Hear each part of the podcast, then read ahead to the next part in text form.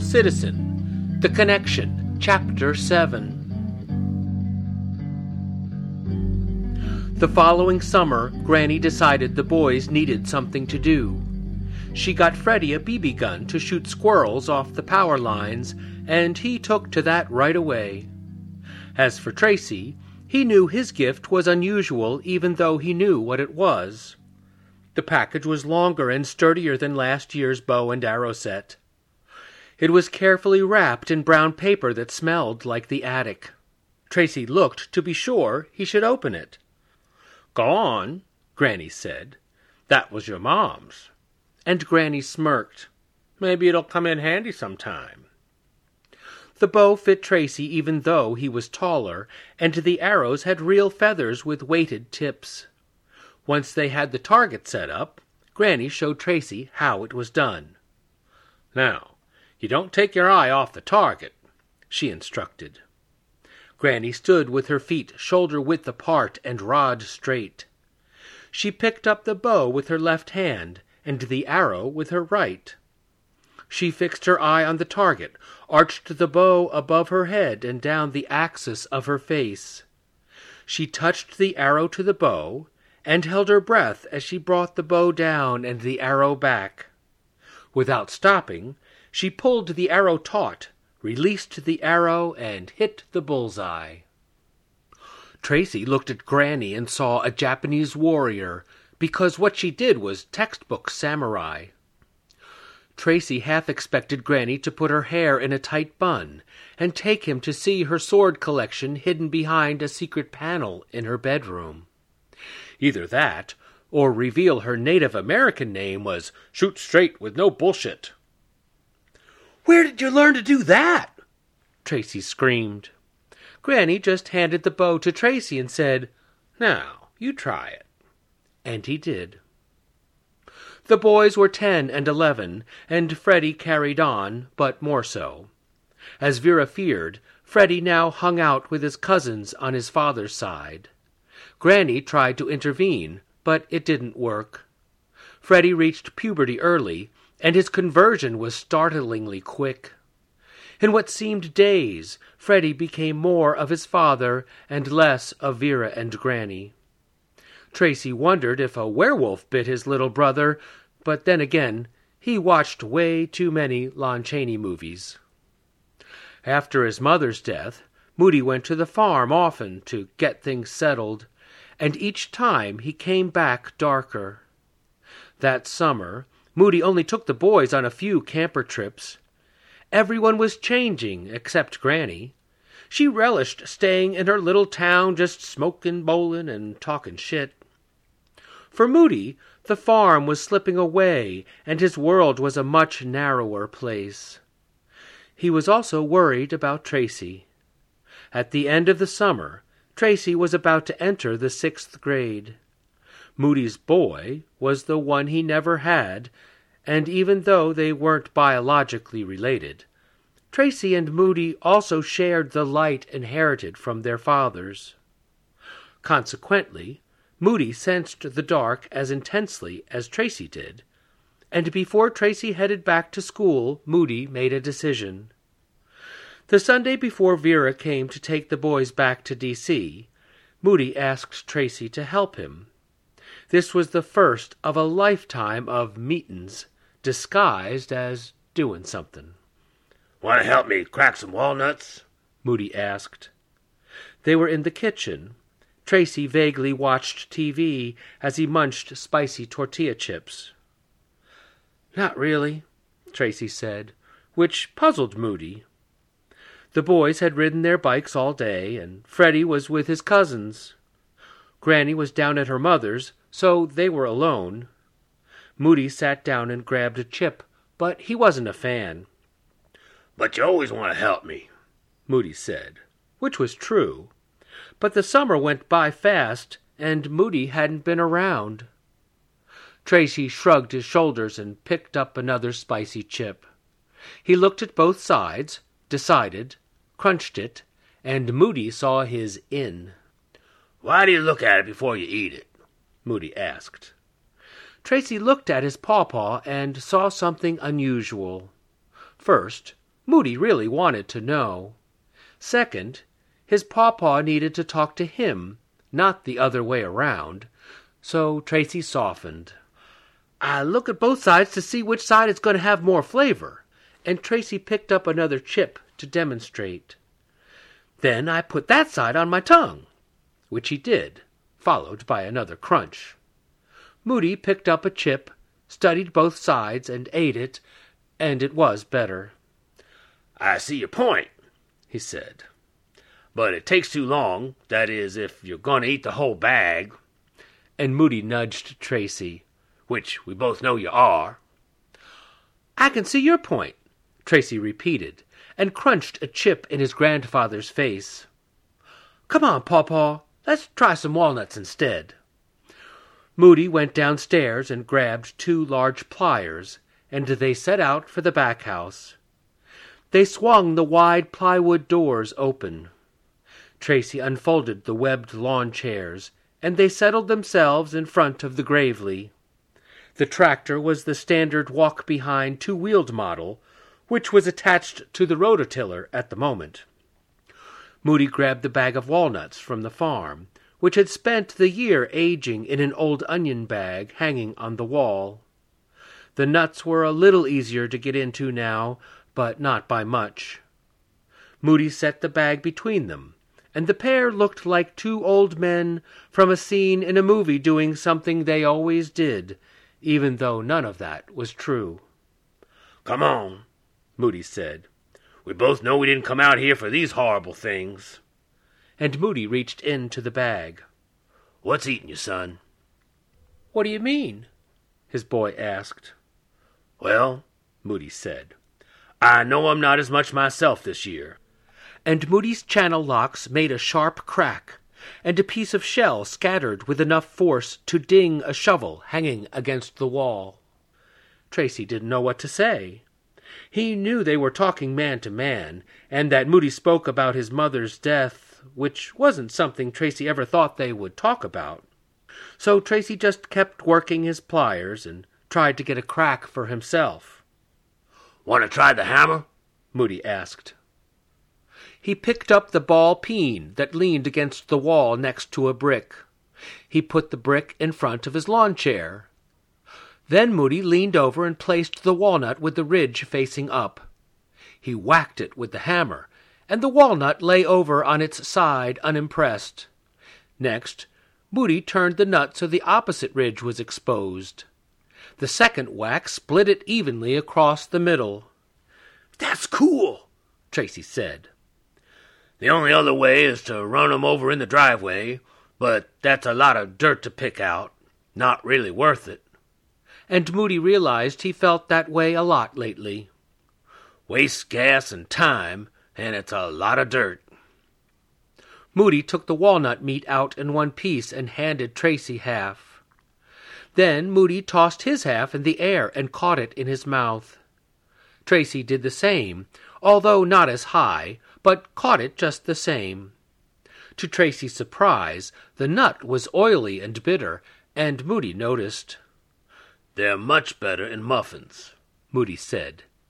He handed Tracy the brick and hammer, and they were in business. After a while, Moody asked again, Are you doing okay with Bobby? Tracy's hammer hit his walnut with unexpected force, which was the answer. More silence followed during the shelling. Personally, Moody stated, I think the man's a complete asshole.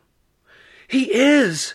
Tracy cried out, and wondered if he should be embarrassed. It's all right, son, Moody said. We all know he is, and you can talk freely. That's why I haven't been back to D.C.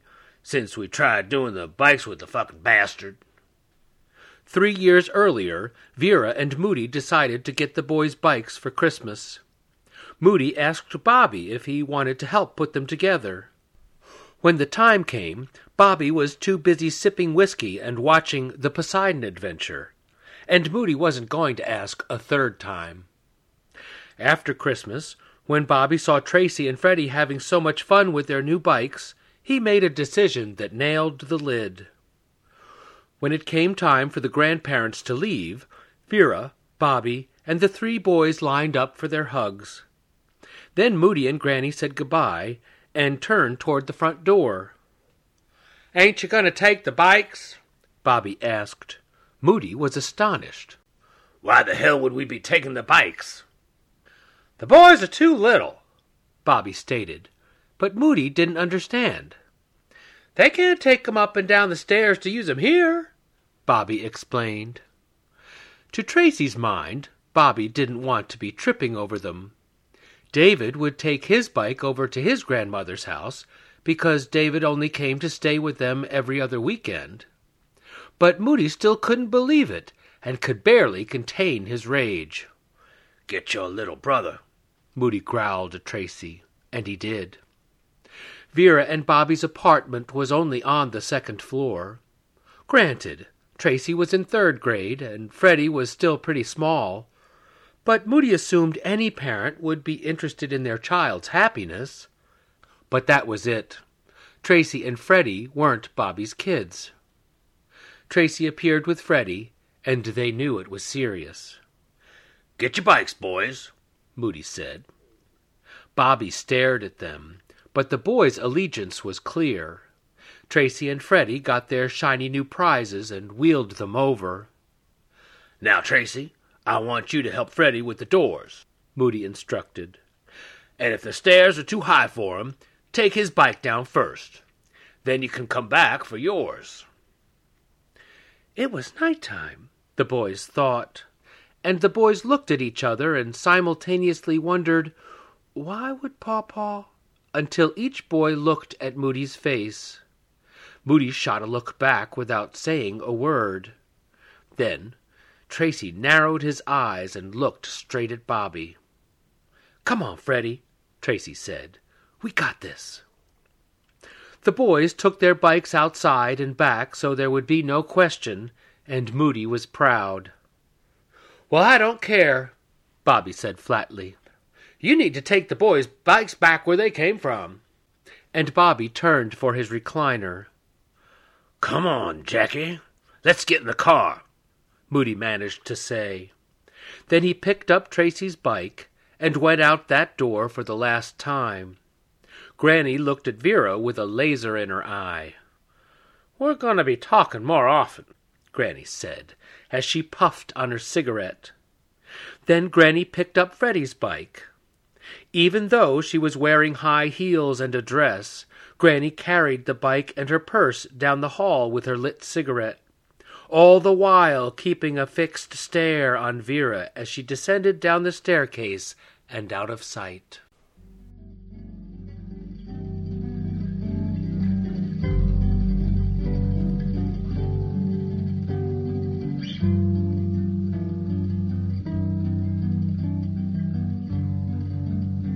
Hello, everyone. Tracy here. I hope you're enjoying my story. We'll let you know how to support this podcast later. But for now, the best thing you can do is follow us and share it with your friends and family. So if you like what you're hearing, please help us out by telling people about it.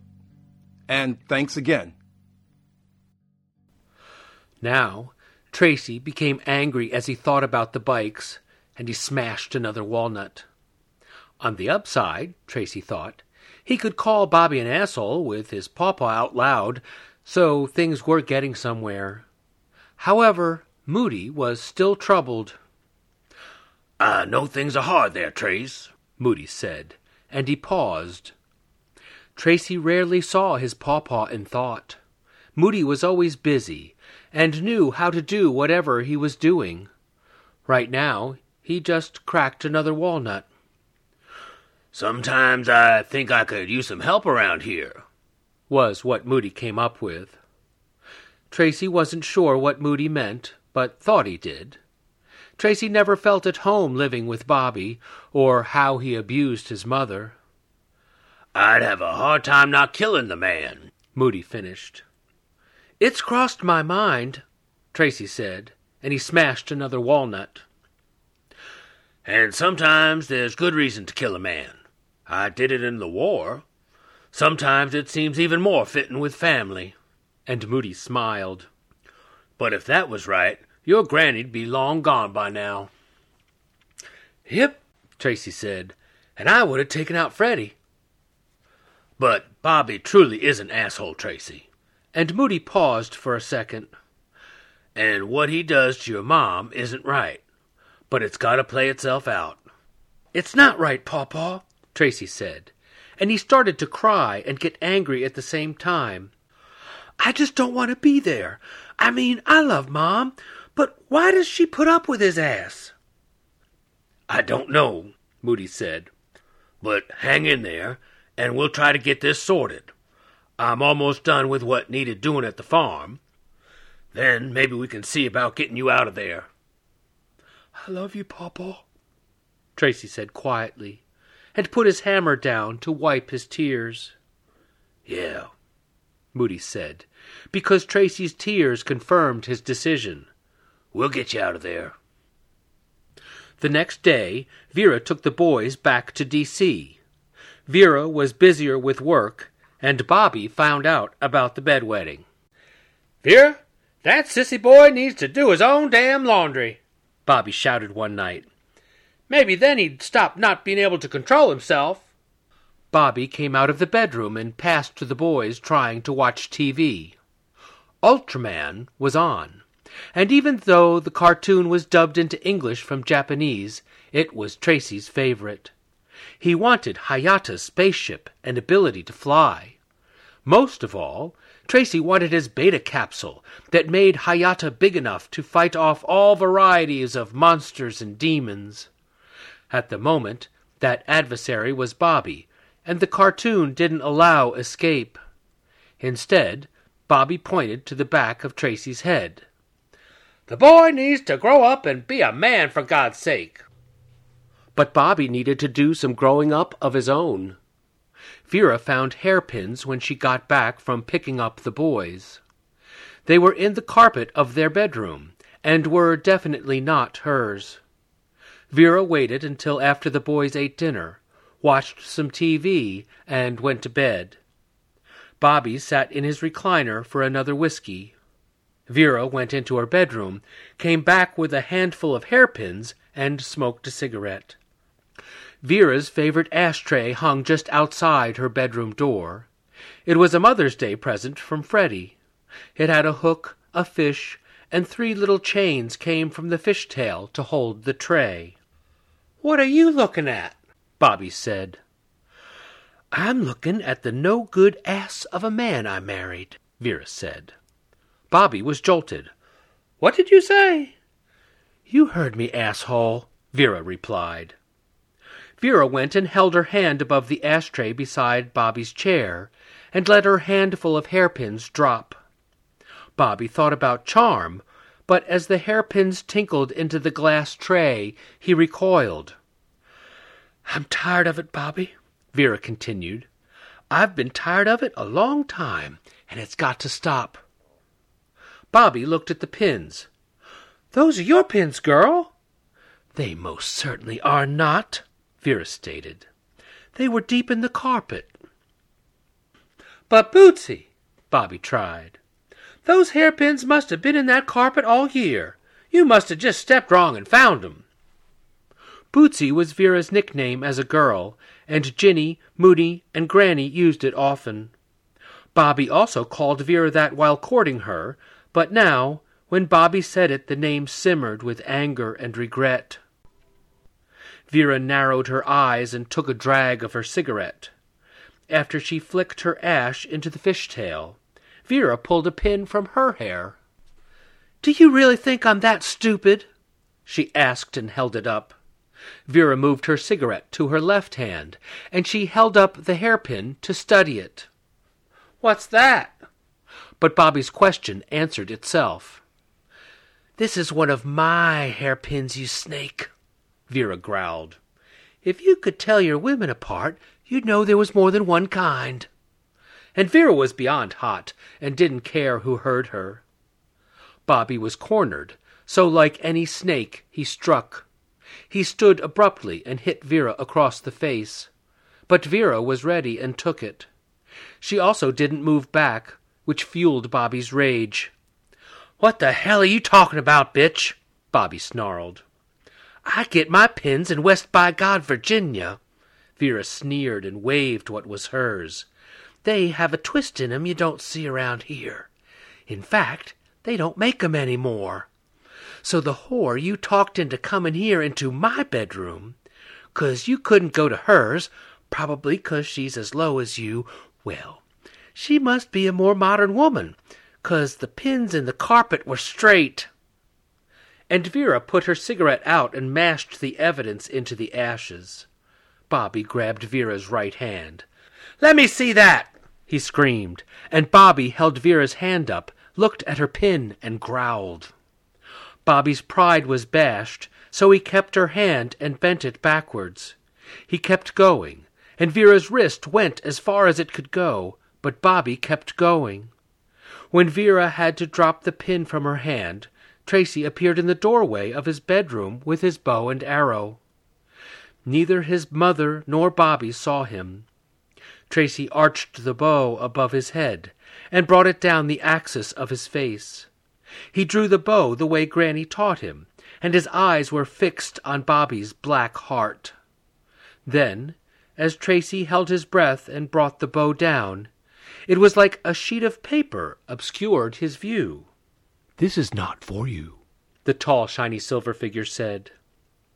He stood in front of Tracy, which clouded his mother and Bobby. Then it was if he pulled Tracy aside. At first, Tracy wasn't sure he had heard him. Tracy had stopped talking to his imaginary friend years ago for all the trouble he caused with the dogs. Now the tall, shiny silver figure's voice was distant, but his light was there, even though it was shrouded, and he stood in the way of Tracy's target. You know I can shoot right through you, the sixth grader said. This is not your destiny, he said and Tracy understood more of what he meant. The choice was Tracy's. Either he could do what he wanted and kill the thing he most hated, and Bobby personified hate while breaking his mother's wrist, or Tracy could repent, change his mind, and leave it to him. Tracy held the bow another moment, and time waited.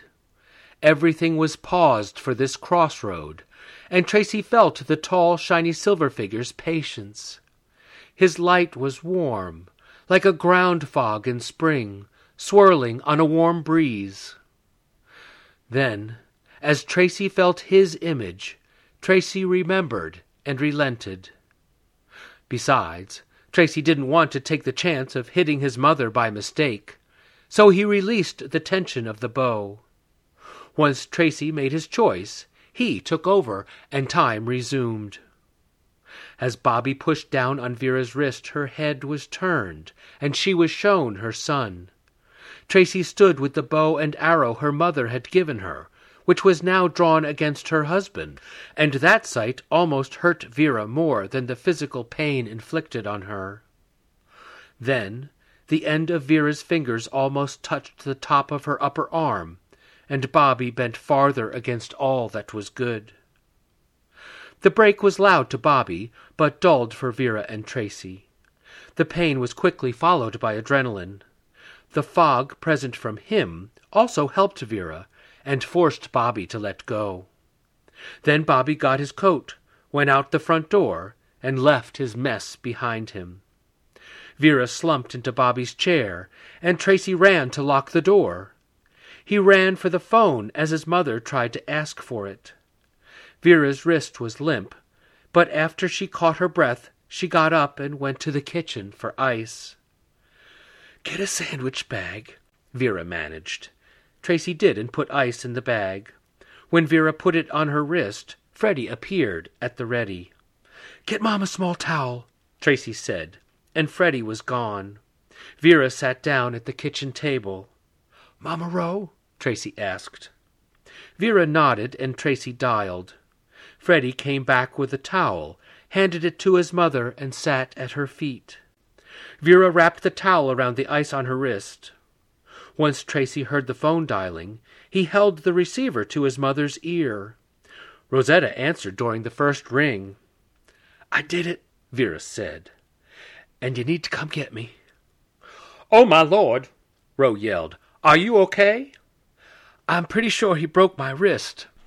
He broke her wrist, Roe yelled to Charlie. I'm on my way with the gun. Charlie yelled back. No, Roe, he left out, Vera said. Just come and get me to the hospital.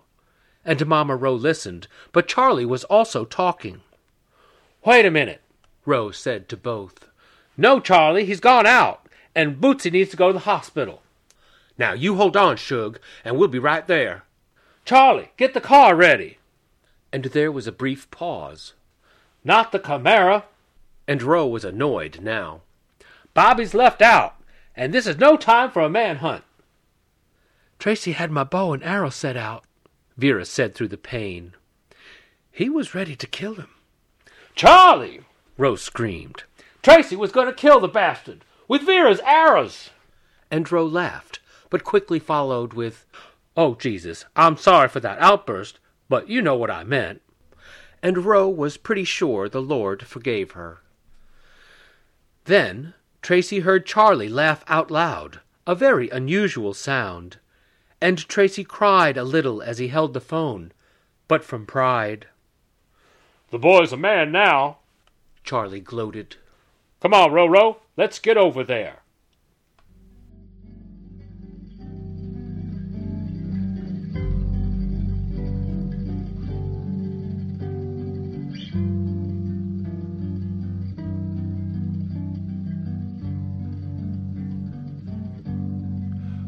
Thanks for listening, everyone. If you would like to purchase the book Dual Citizen, it is available on Amazon. Be sure to search for Dual Citizen The Connection. All three books, The Connection, The Training, and The Arrival, are available in print as well as on Kindle. Dual Citizen The Connection is also available on Audible. So, if you would like to skip ahead and see how everything turns out, feel free. But don't tell your friends the ending. Thanks again, and we hope everyone will find their place at the table.